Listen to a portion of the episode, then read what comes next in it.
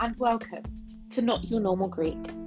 My name is Rihanna, and on this podcast, you'll go from an absolute beginner to being fluent in the beautiful Greek language. So, who am I?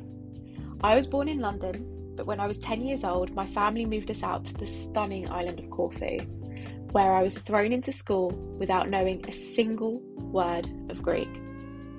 I started in year 5 all the way through to year 8 having repeated year six twice to become fluent in the language, which massively helped.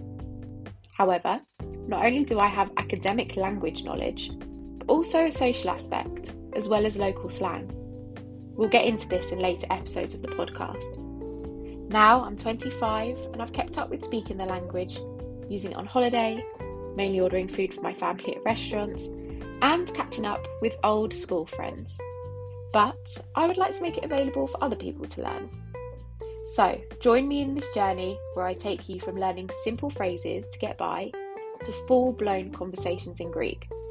Don't forget to rate and review, and of course, to subscribe so you don't miss an episode.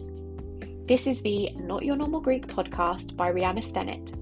Learn with me every Tuesday.